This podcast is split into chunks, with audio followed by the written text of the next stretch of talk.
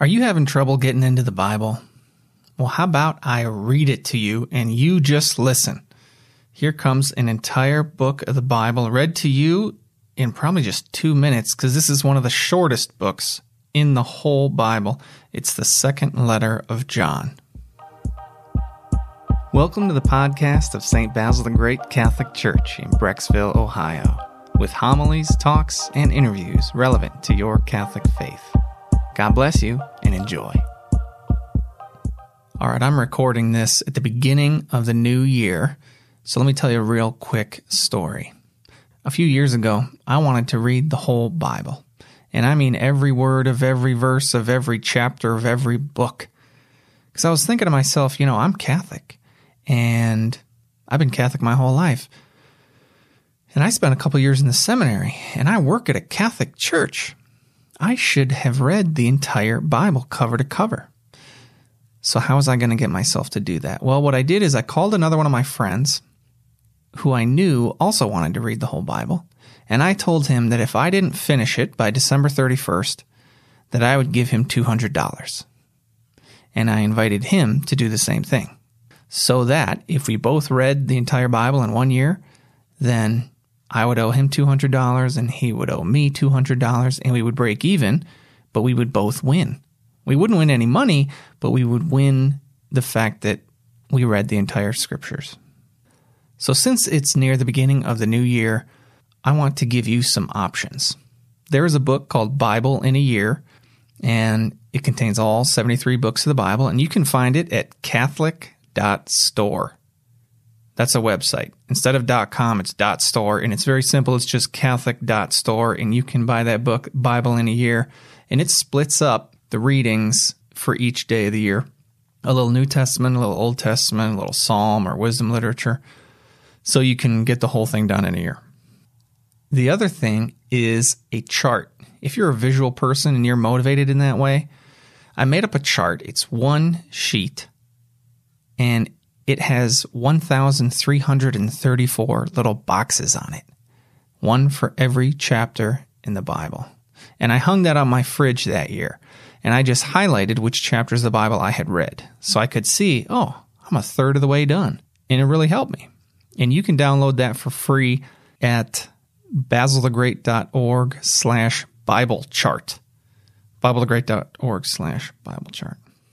This way, if you want to make the New Year's resolution to read the entire Bible, you have some tools to help you do that. Now, here's a quick one minute of background information on this letter, the second letter of John. It's one of the 27 books in the New Testament, and this letter is short. I mean, real short. It's so short, it doesn't even have chapters. There wasn't even enough for a second chapter. So it's just one chapter. But there's not even one chapter because there's no reason to have any chapters if you don't have more than one. So there are no chapters in this book of the Bible, just verses. 13 verses. It's basically just one paragraph. It's only got 299 words in the whole book. I've written notes to my daughters that I stick in their lunchboxes that are almost this long. This book is going to sound a lot like the first letter of John, which comes right before it, obviously. But that is much more substantial and dramatic. So if you haven't listened to that episode of the Audio Bible on this podcast, check out that one too, because it's so good. But this, Second John, reiterates the central importance of love. But not love as just some feeling, love as obedience to commandments. If you never think of love meaning obedience, then this is the right biblical message for you. There's also another warning about false teachers, called here deceivers and antichrists.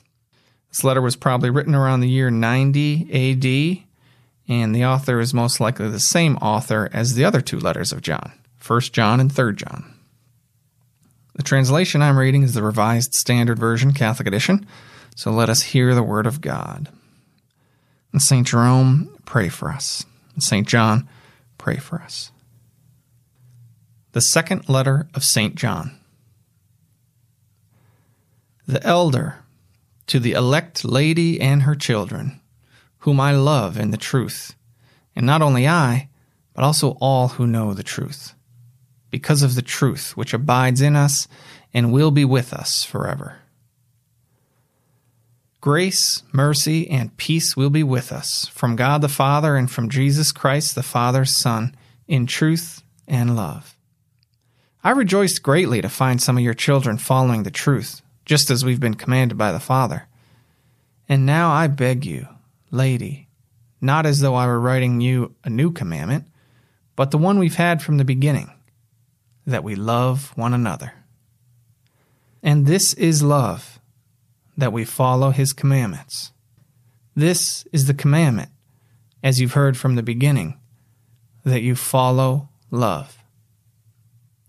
For many deceivers have gone out into the world, men who will not acknowledge the coming of Jesus Christ in the flesh. Such a one is the deceiver and the Antichrist. Look to yourselves that you may not lose what you've worked for, but may win a full reward. Anyone who goes ahead and does not abide in the doctrine of Christ does not have God. He who abides in the doctrine has both the Father and the Son.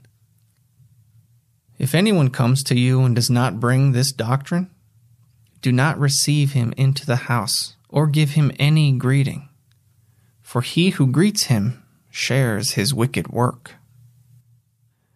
Though I have much to write to you, I would rather not use paper and ink, but I hope to come see you and talk with you face to face, so that our joy may be complete. The children of your elect sister greet you. We hope you enjoyed this audio from our parish. You can find other homilies, talks, and interviews at our website, basilthegreat.org, or by subscribing to this podcast in your favorite app.